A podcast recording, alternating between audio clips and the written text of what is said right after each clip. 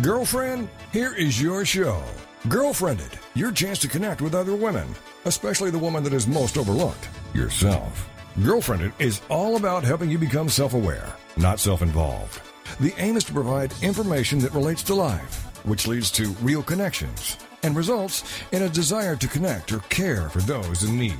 And now the women want to help you in more ways than you can count every day. From the website, girlfriendit.com, and the movement Girlfriendit, here are Patty Wyatt and Lisa Jernigan on TogiNet.com.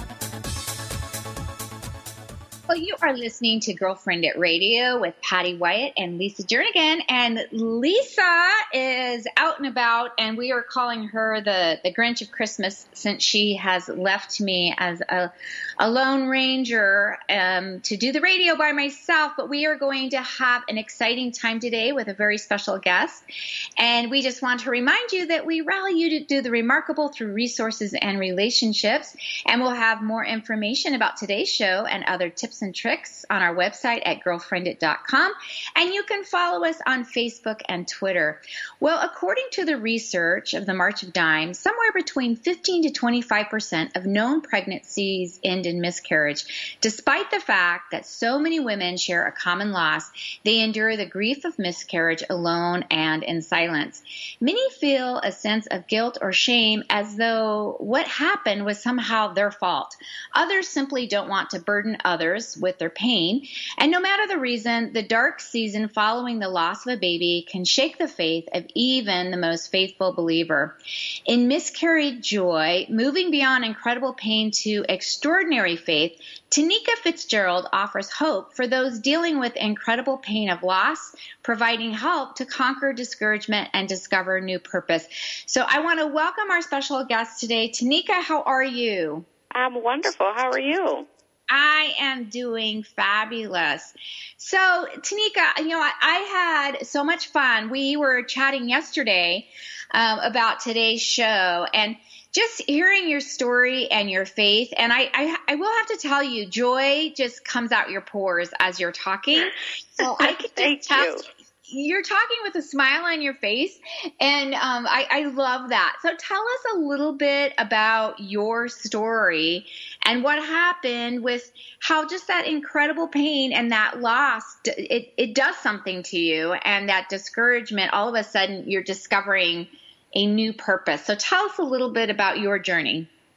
Well, you know, I was start when I was a little girl. We all sang the song: first comes love, then comes marriage, then comes the baby in the baby carriage. and it didn't exactly happen like that for us. Um, we got pregnant the first time. We had just come back off a vacation in Florida. And I had no idea I was pregnant, honestly. We had just stopped a method of birth control and we're ready to be parents. So we said, whenever it happens, it happens. And it did. And so we found out we were pregnant end of May, early June. And then a couple weeks later, I began to bleed. And of course, it was scary. I didn't know what was going on. And I called my doctor, and she didn't have the best bedside manner. and she mm-hmm. said, You're beginning to miscarry, and there's nothing I can do about it. Mm-hmm. And so you just have to wait. So we waited. We went to the doctor a couple of days later and found out that we were beginning to miscarry. So went through the process, had a D&C, and then something really scary happened. We received another call from the doctor saying, You need to get back in here. Your numbers are showing that you are still pregnant. And just to make a long story short, found out that we were carrying twins. The second baby was located right side of my ovary, and so I had to have medication to miscarry that baby naturally. So within a course of a week and a half, I had two miscarriages. Mm. Mm. And then later on, a few months later, we got pregnant again and found out that the baby had made it to the uterus. Everything looked well, and then we came back for a routine appointment, and the doctor informed us that my gestational sac was irregular and that they could not see the fetal pole.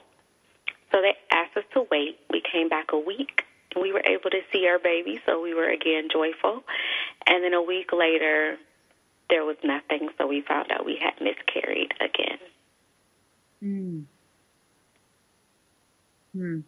You know, it's it's so hard when I know there's so many women out there and, and just the listeners that are that are there that some of them are going through this right now, as well as just the infertility of not even be being able to get pregnant.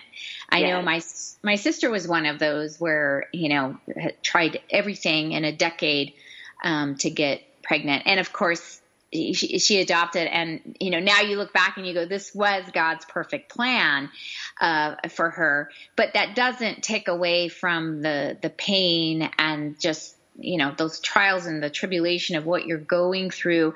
But i i'm just curious how in, in, in the time process all of this is happening. Because it's one thing when you just seem to you can't get pregnant. But then when you're able to get pregnant but you're losing and you're having you know miscarriages and losing the baby baby how how have you been emotionally when you're going through all of that? You know in the beginning i was probably an emotional wreck. Um there were times when i felt angry with god. There were times when i felt like i didn't know why this was happening to me. And my husband and i were both very frustrated. But as I ran to God in those times. His word comforted me.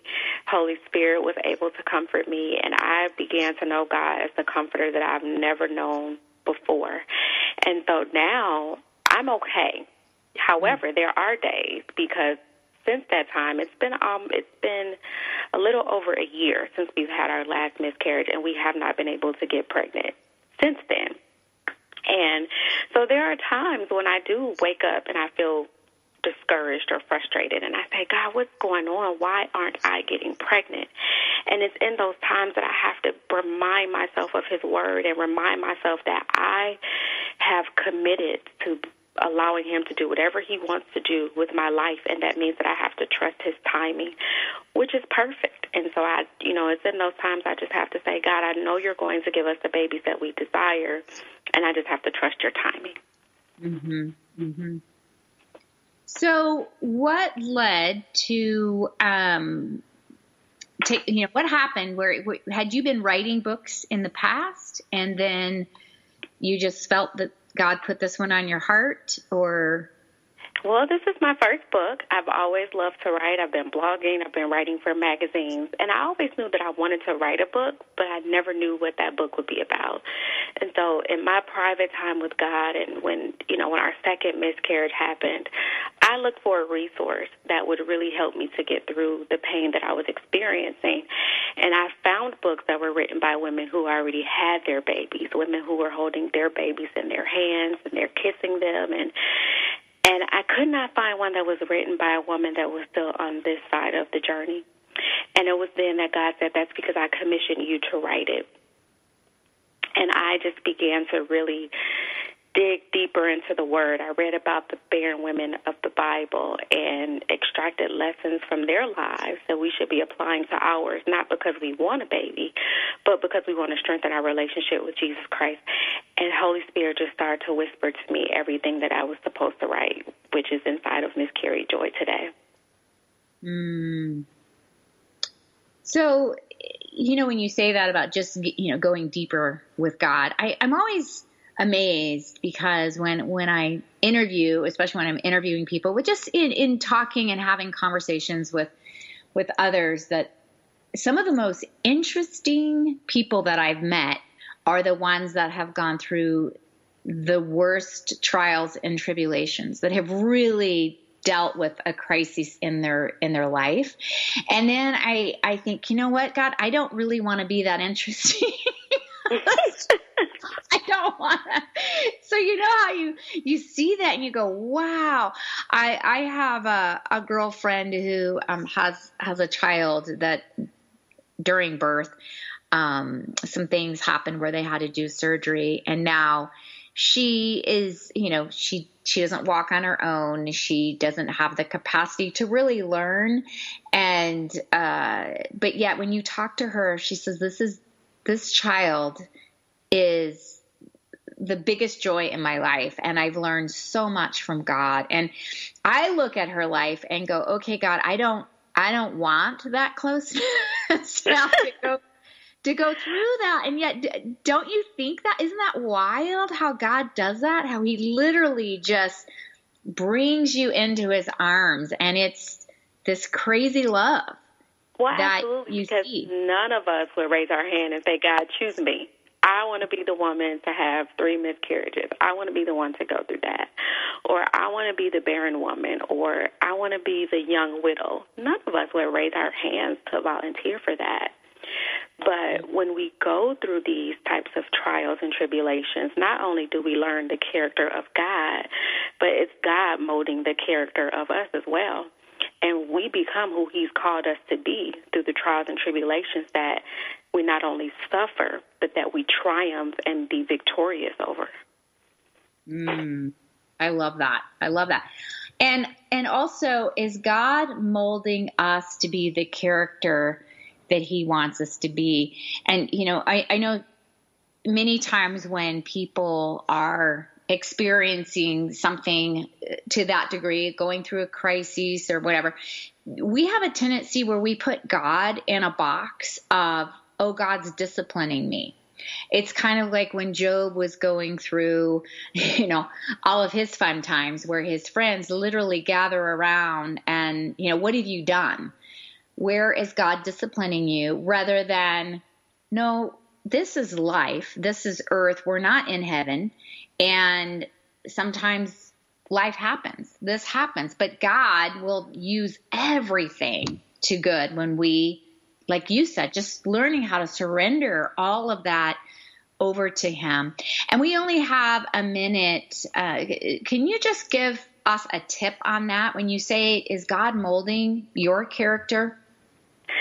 Well, I would go to the scripture in James where it says, Dear brothers and sisters, when troubles of any kind come your way, consider it an opportunity for great joy.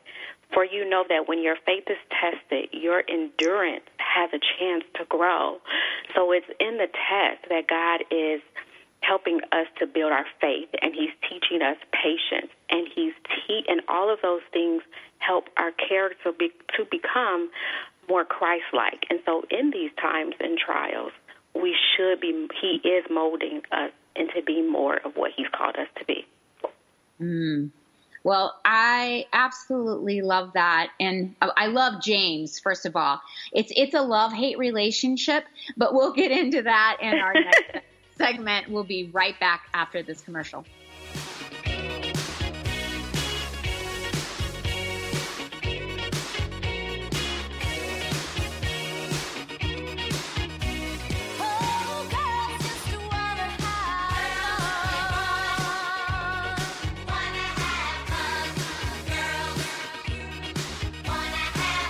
This is Girlfriendit on TogiNet. Don't forget to tell your friends to check it out on girlfriendit.com. It's time to discover it, connect it, propel it, girlfriend it. And we'll be right back with more Girlfriendit Radio right after these.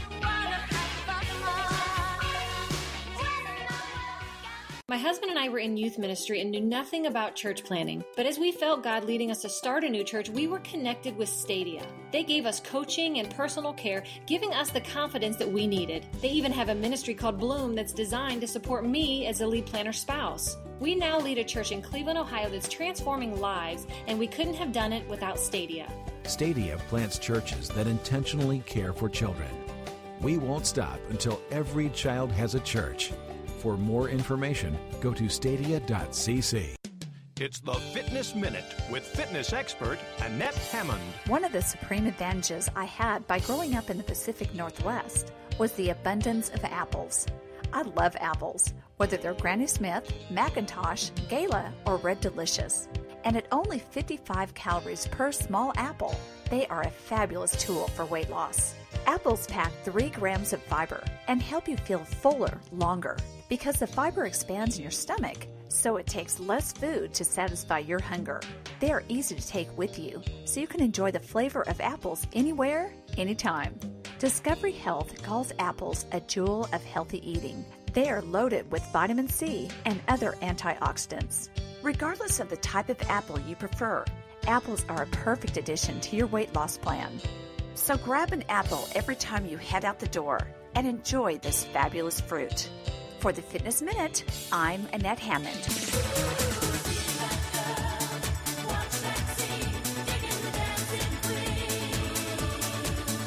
Welcome back to Girlfriendit Radio, a chance for you to let your hair down, curl up with a mug of whatever you love, and have some nice girl talk.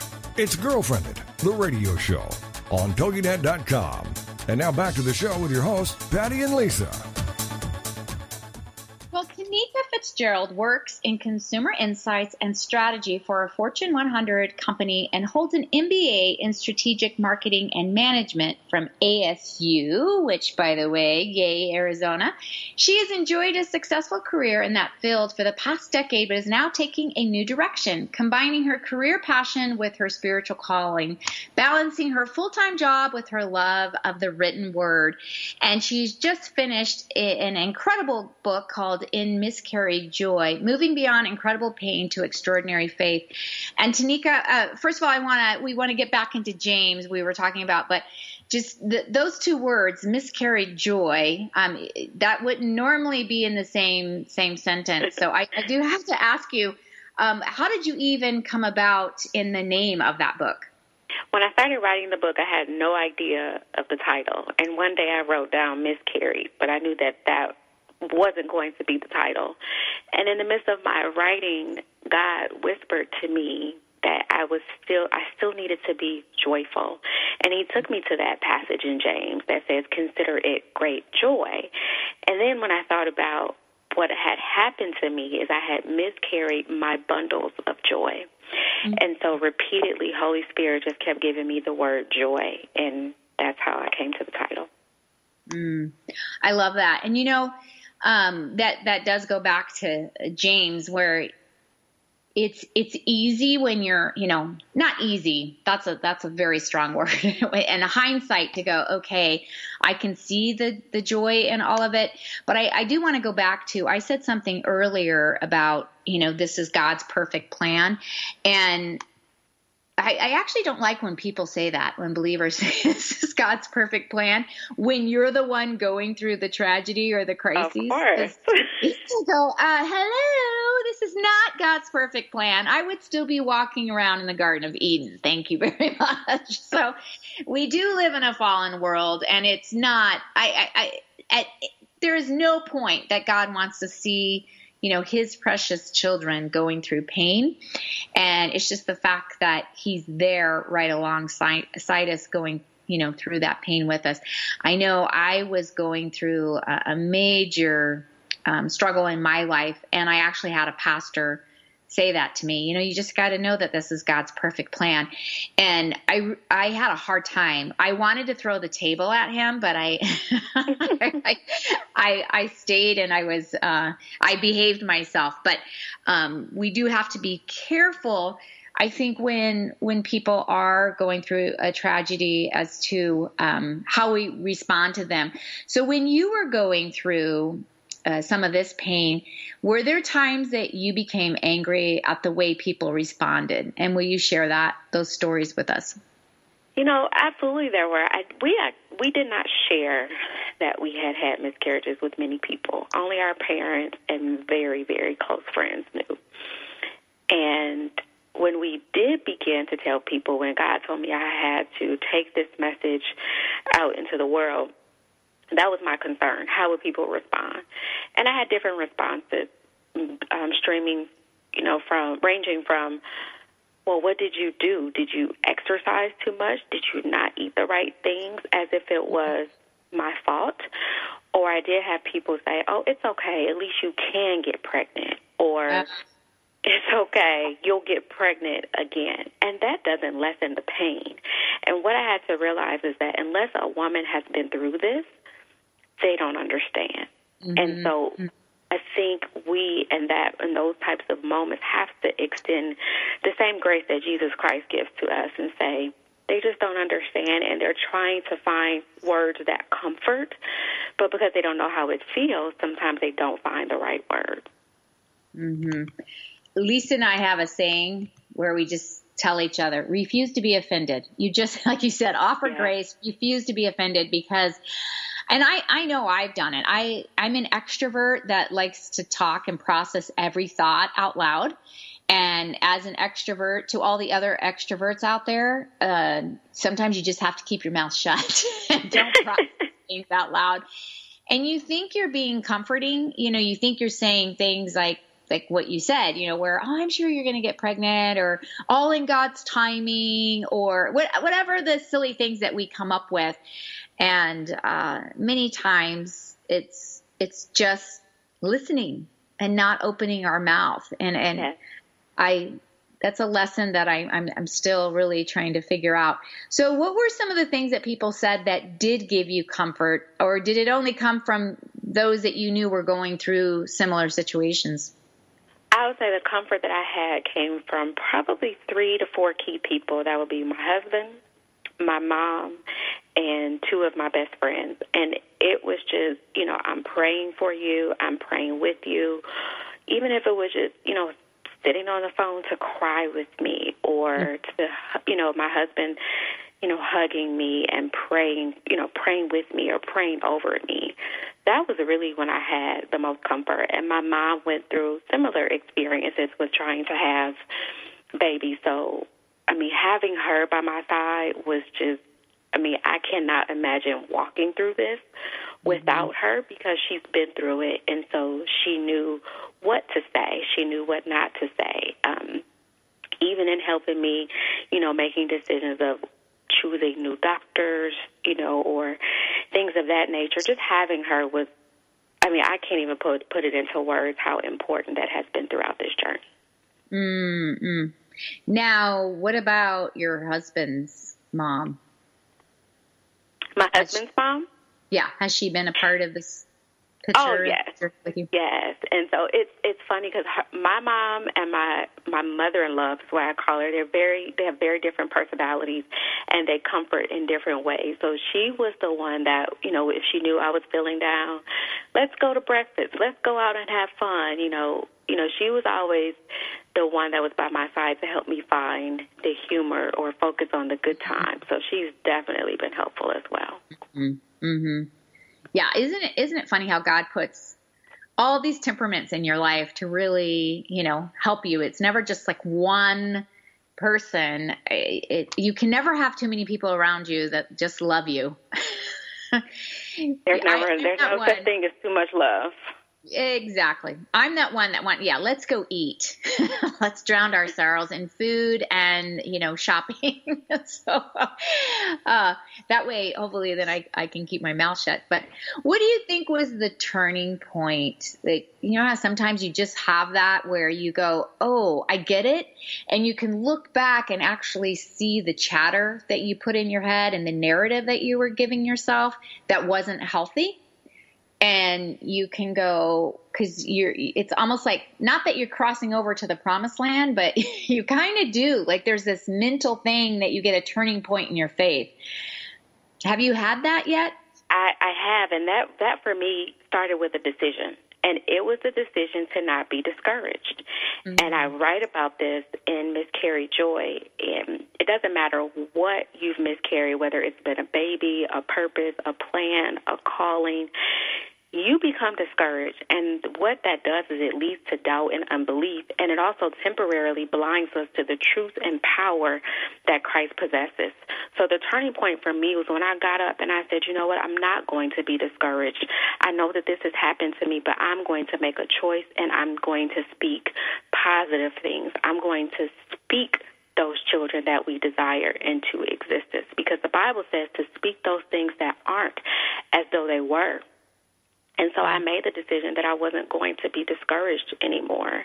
And I have to make that decision over and over again sometimes, but it really starts with a decision. And then also when I accepted that I was hurting and I said, God, I need you to comfort me. God, I need you to help me to you know, to free me from this pain that I'm feeling. When I turned it all over to God, I felt so free. Mm. Yeah, you know, just that is such a, a great tip. on it is a, it's a choice it is a decision and i know um, I, I struggled with infertility for a while and you get to the point if you don't make that decision and if you don't have that turning point you you almost can't breathe.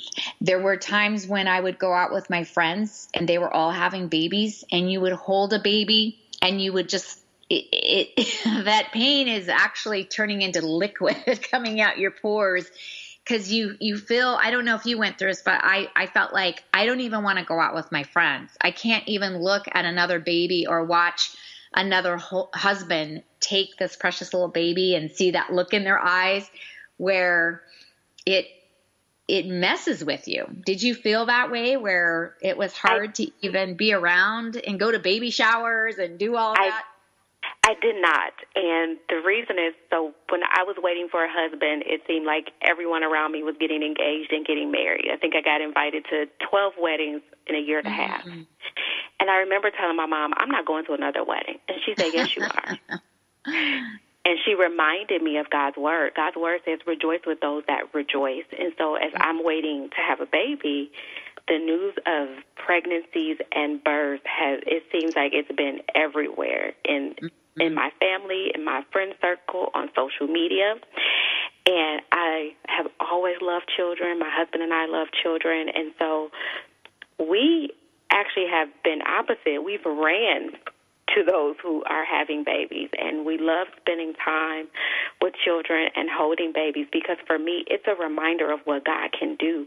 And I know mm-hmm. that if He can do it for the people that are right around me, then He's in the neighborhood. And I know, and I say, God, I know that you'll do this for me. And my husband and I talk about what we're going to name our children. We bought them clothes, and we talk about what life will, will be like with those children.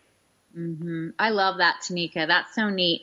And uh, yeah, you know, I finally was able to get to that that place, and I once again that for our listeners out there that are going through this, it, it changes everything. It is a complete game changer when you can have that mindset and just run to be around um, other children because otherwise it, it messes with your heart and and your character when you start allowing the enemy to, you know, just tell you those lies and not focus on the truth and the beauty of what what God can can do and will do in your life. Well, we are getting ready to go into another commercial break and when we come back, we're going to talk a little bit more about your your book Tanika and some other exciting things of what you have going on in the future. We'll be right back.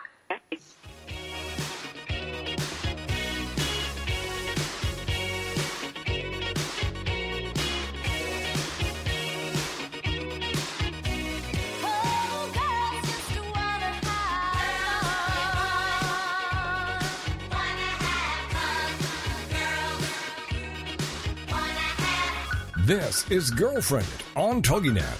Don't forget to tell your friends to check it out on girlfriendit.com.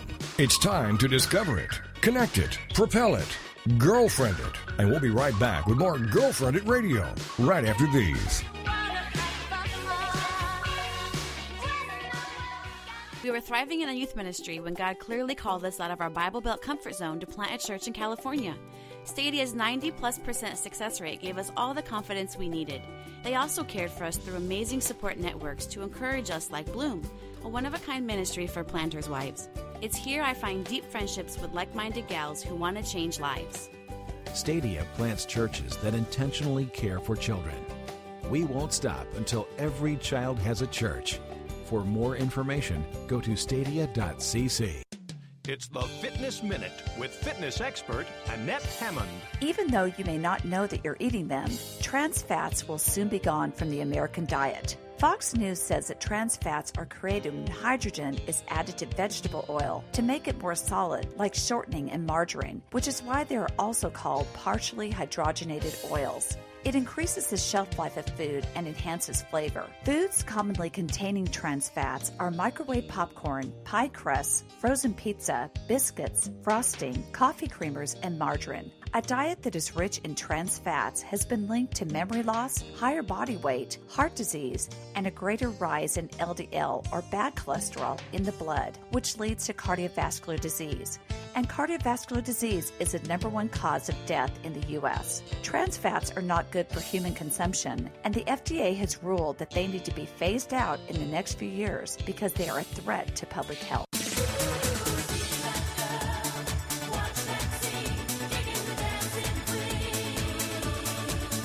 Welcome back to Girlfriendit Radio.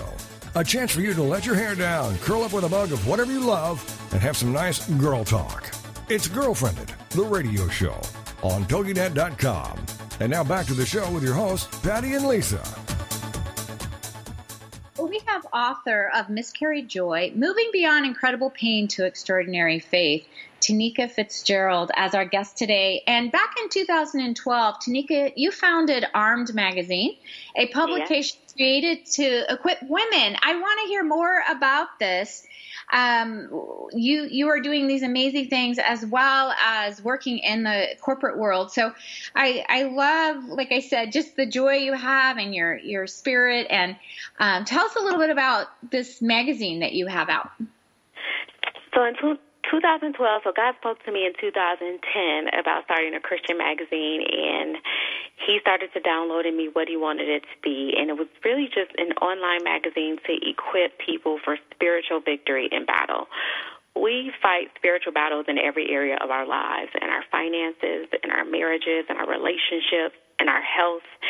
And Armed is really just a place to help equip people to win in every area. So we had um, a lot of articles around how to manage your money because a lot of times in church they'll say tithe, but they don't tell you how to manage your your money. And so it doesn't matter if you tithe ten percent if you don't know what to do with the rest of the ninety. So we would help our readers do that. We help our readers in their marriages. We would talk about, you know, just different types of topics that people are dealing with. And so in the next coming year, in 2017, we'll be relaunching the magazine online to be bigger and better. Mm, love that. That's awesome. And it, it's so neat to hear you even talk about, you know, we say it many times. People will get into scripture, and um, you know, obviously, God's word is sharper than any two-edged sword, and that is definitely where we need to be um, focusing is on the Bible. But I, I also believe there there are specific tasks that we need to go through these steps to go. Yes, there's the blessing of tithing and tithing is about being obedient but then what does that look like how do how do we make that happen and so to have those specific steps i believe are so significant and especially I, I've noticed lately, and Lisa and I have talked about this several times on the show, that and, and uh, I believe that the millennials have so much that they're bringing to the table, and just they're amazing with you know how smart they are, and they have they've always had um, you know knowledge at their fingertips. But I also hear continuously, I'm so overwhelmed. I feel anxiety. I need Xanax. I need, you know, antidepressants. So what do you have tips for that in in like when you're in your magazine on how do they is that more about time management? What do you think is creating this fury of being overwhelmed? Well, Patty, I I am one of those that often say I am overwhelmed. And what I find for me is that when I'm overwhelmed, I find that I'm undernourished with the strength of God. Mm-hmm. And when I don't spend time with God, when I don't start my morning with Him, or when I'm just going, going, going in my own strength, and that's actually what happened with Armed. I was going in my own strength. I had all these wonderful things that I wanted to do and all these ideas, and I tried to do them all at the same time and became completely overwhelmed. And what I found is that I wasn't listening to the voice of God. Just because He drops an idea in your spirit doesn't mean that it's meant for you to do right away.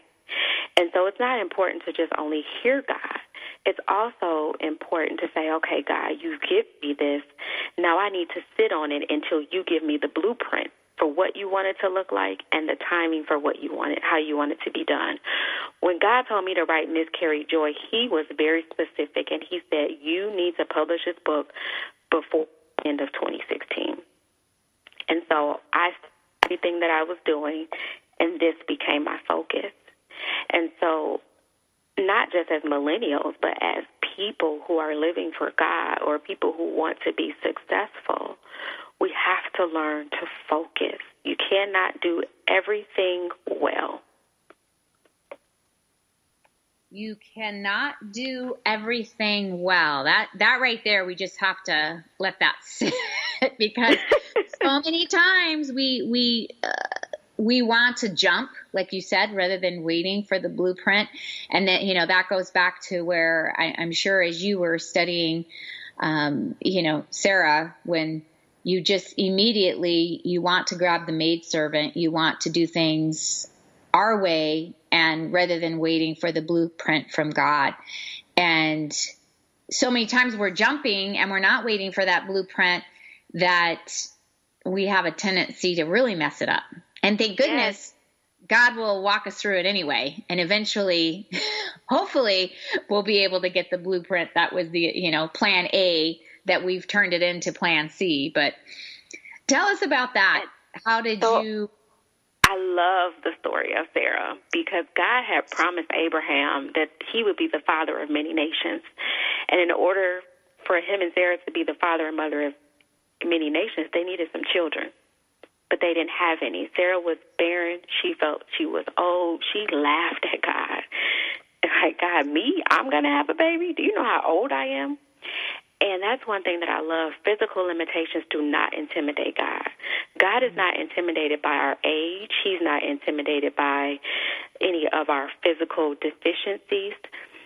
But sometimes when things don't happen in our own timing, we need to go exactly how you said it. We want to move to plan B.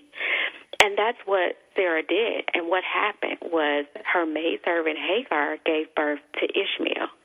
And Ishmael was not a seed of the promise, he was a seed of the flesh. And any time that we allow seeds of the flesh to give birth and it's outside of God's timing and God's plan, we bring about trouble and chaos that God never intended for us to have in our lives. And that's what happened with Sarah and Abraham eventually they did wait and then they had their promised son, Isaac. But if you really read the Bible, and you'll see all the chaos that they experienced because Ishmael was born. They had chaos even in their own home. Mm-hmm. And so it's important that we wait for God and we trust His plan. Mm-hmm.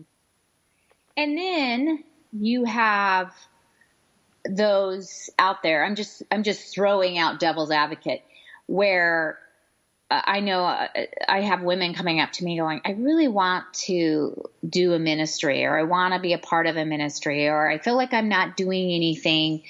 Um, but then you'll you'll throw something at them. Hey, have you considered you know coming in and helping us in student ministry, or you know how about coming along over here and help?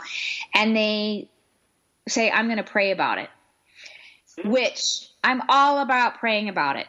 But sometimes I think we can pray, pray, pray where you're in the fetal position and you're immobilized, you know, where it's like, okay, but it's okay to move and serve and then see just join God, be obedient and then see where God is going to place you and what path. What what are your thoughts on that?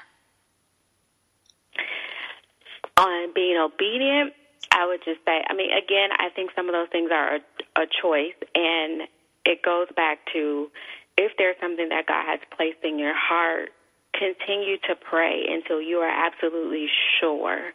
And absolute certainty comes with peace. So if you don't have total peace about it, don't move. And sometimes God gives us peace with things that we don't want to do in our flesh. But if you have peace, then you need to obey God. I love that. Absolute certainty comes with peace. So, speaking of peace, I'm going to switch gears again. And you were talking about tithing and teaching people, you know, how to tithe and how to go through those steps. I know just the the word tithing sometimes makes people run from church. And I've actually invited neighbors to come to church with us where they have said, is that a church where they're just going to ask me to give money? So the enemy has done a really good job in portraying church this way that that's all it's about is you go there and people are immediately going to ask you to empty your pockets so what about i just want to get into sometimes we get hurt by the church and we, we have three minutes before we go into a commercial break um, I, I'm, I'm going to blatantly just come out and say so have you been hurt by the church before absolutely Absolutely, I have. I have been hurt by the church on multiple occasions. And I've been hurt by the people at the church. I have been hurt by past pastors um, that I have been under their leadership. And there have been moments where I have felt, you know, I'm done. I honestly, I like, I'm done with church. And I mean, I'm done with church in the traditional sense. But what I really had to learn to separate is the difference between the imperfect people at the church and the perfect God that I serve. And what happens is a lot of times people are in the church and they get hurt and they say, you know what, I'm done. And they not only walk away from church, they walk away from God. And that is the danger. That is a dangerous thing to do because uh, even though we go to church, we you know there's millions of churches in our world. The people that are there, including the pastor, are still human and they're still imperfect. And anytime you have imperfect people, you open yourself up to hurt.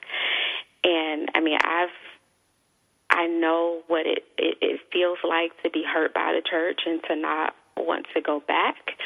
I know what it feels like to be frustrated to have to find another church, and I know what it feels like to just say, you know what, I'm done. I'm going. I have my relationship with God, and I'm not going to go back to church. But to those people, I would say, remember God and remember that He tells us, forsake not the assembling of yourselves. And when we get hurt at work, we don't run away and say, I'm never going to work again. Or when we get hurt through organizations that we're passionate about serving in, we don't run away from those organizations and say, I'm never going to be affiliated again. I think we just have to move to a place of prayer. And sometimes we join churches without praying, and so we're in the wrong place. Or sometimes those churches change. And as those churches change, you have to allow God to speak to you and say, is this still my set place? Mm. Well, I I love that, Tamika. I love move to a place of prayer. And we're going to go into a commercial break. And when we come back, we're going to talk a little bit more about have you been wounded by the church?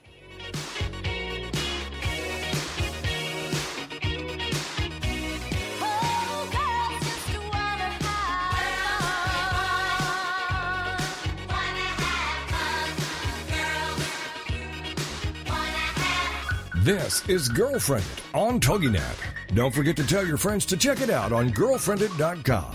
It's time to discover it, connect it, propel it, girlfriend it. And we'll be right back with more Girlfriendit Radio right after these. My husband and I have always wanted to plant a new church. After 10 years, God finally affirmed that in us. We thought we were on our own. We never imagined that there was an organization that could partner with us. That's when we got connected with Stadia. They have incredible systems in place to support our family, including a network designed specifically for me, the spouse of a church planter. We could have never done it without Stadia. Stadia plants churches that intentionally care for children. We won't stop until every child has a church. For more information, go to stadia.cc. This is the TogiNet Radio Network, radio with a cutting edge.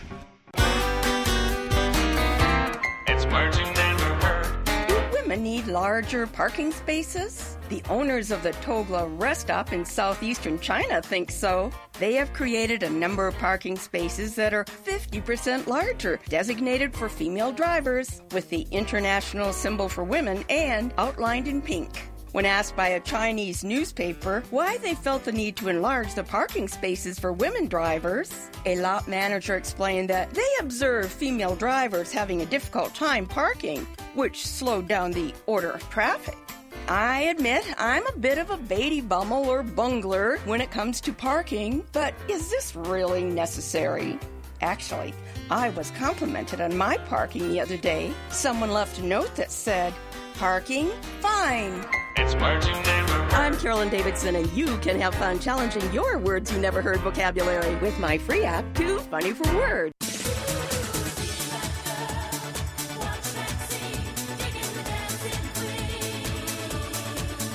Welcome back to Girlfriendit Radio, a chance for you to let your hair down, curl up with a mug of whatever you love, and have some nice girl talk. It's Girlfriendit, the radio show on TogiNet.com. And now back to the show with your hosts, Patty and Lisa.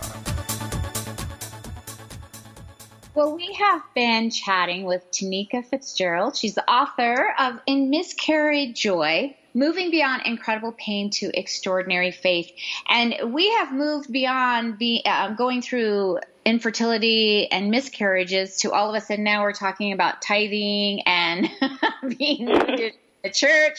So I love this. I love these kind of conversations where we can just keep unpacking, you know, just the hurt and the pain and the struggles of life, but where God comes in and does bring the joy and, you know, is able to kind of mold us and, um, bring, hopefully bring us out to be this incredible, just like James says, and more Christ-like individual.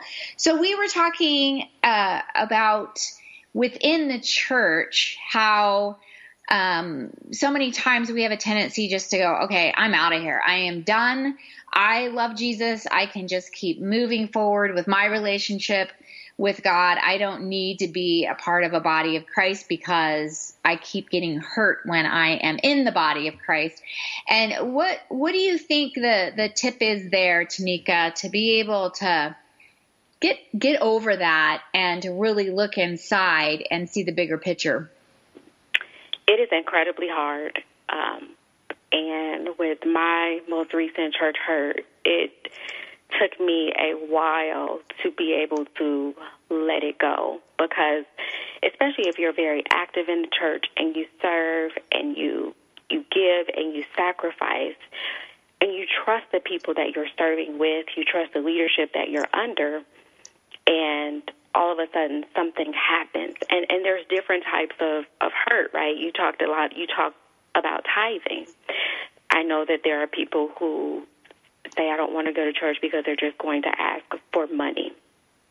And that has to come from somewhere. So we have to understand that there is a root of the hurt that you experience so with tithing, I've understood that too. You're tithing, you're giving money, you know, you're giving your offerings. And then you have churches that ask for more money, but you don't see the church thriving at the mm-hmm. level of the giving.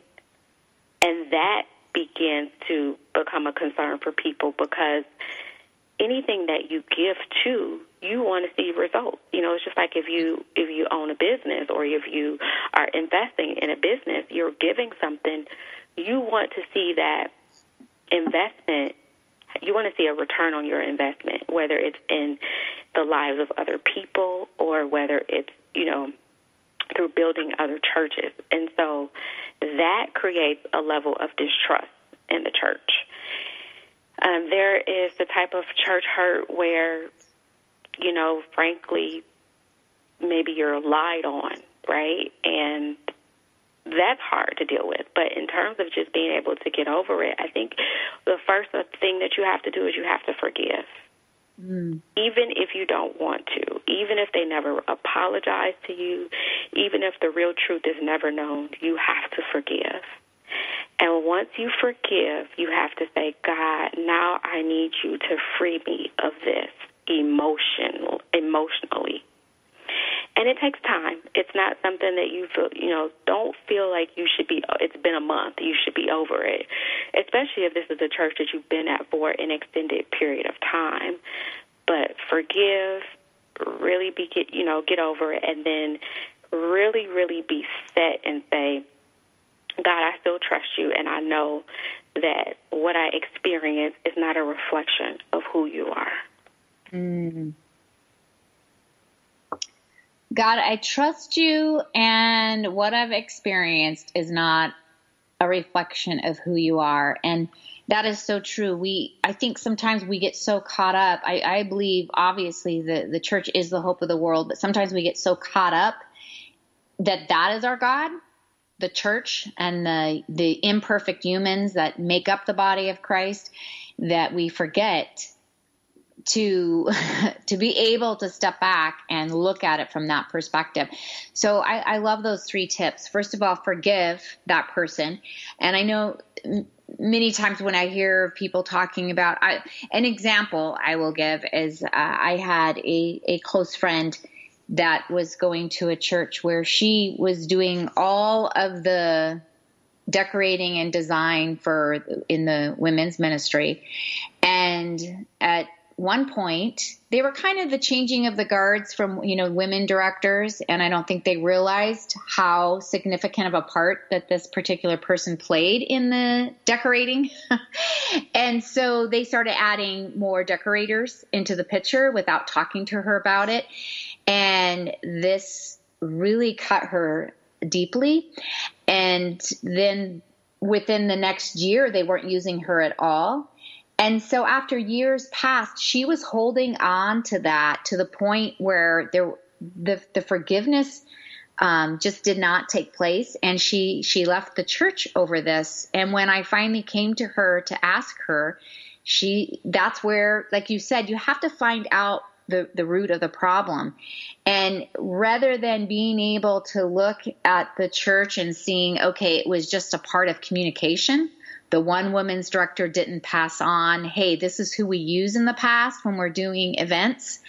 And, you know, when you're doing ministry, you're just grabbing warm bodies to help you out. Many times you don't have a strategy in place and you're not looking at a manual that says, "Oh, last year at this event we used X, Y, and Z." You know, it just kind of. You know, ha- I think you. I'm, I'm sorry to cut you off. Oh no, go ahead. I think you said something very powerful. You said that there is no strategy.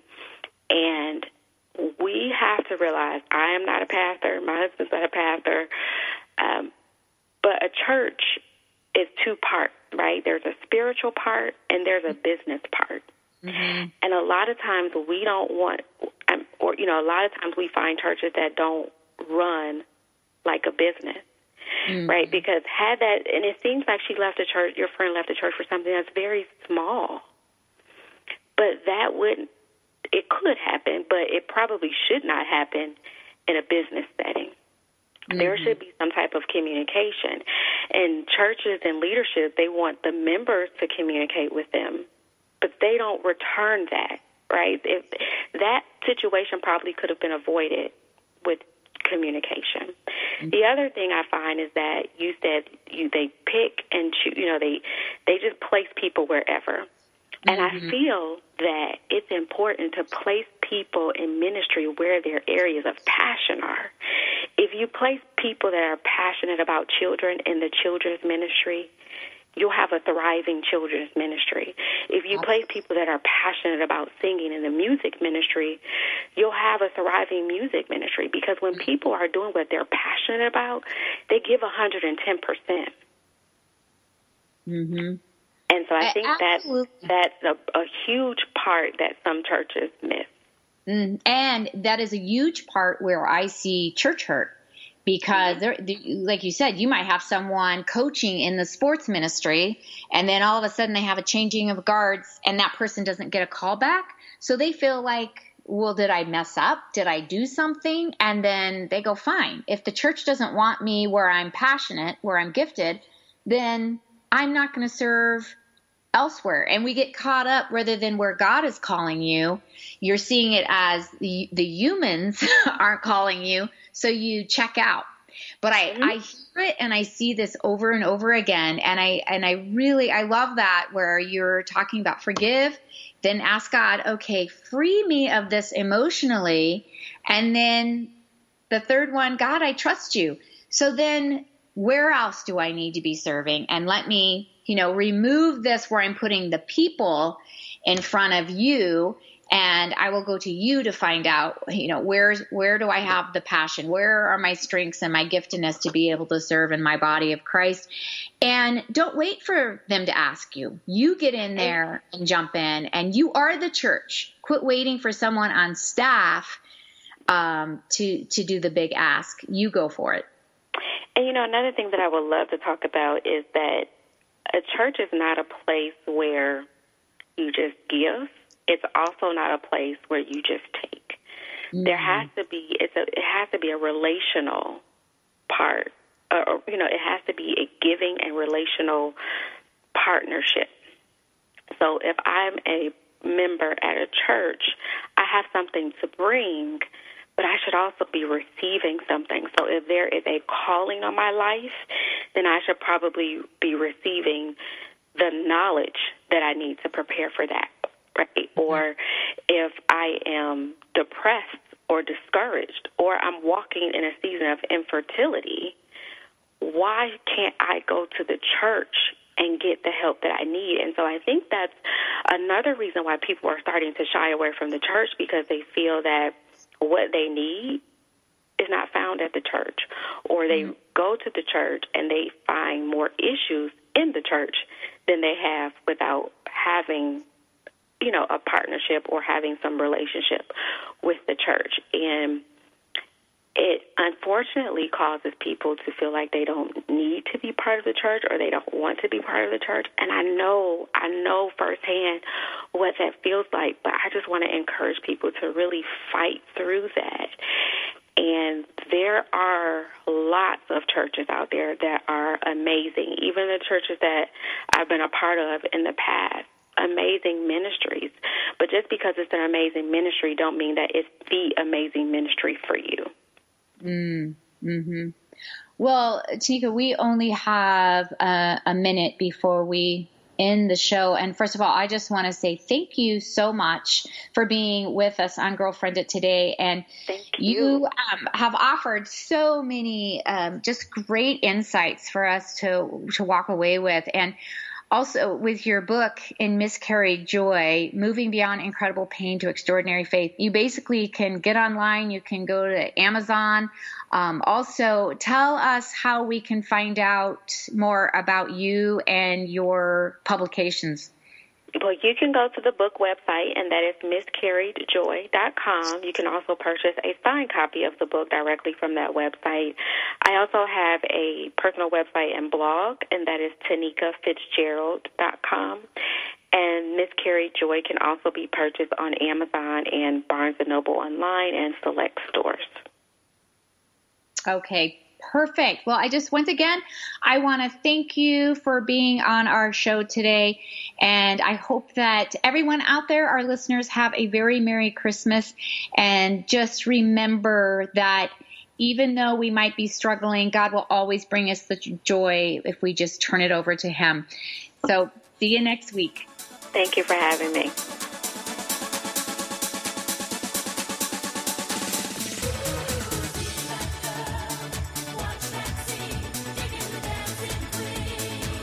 Thank you for being a part of this special program, Girlfriendit, the show dedicated to the most important woman you know, yourself. It's the show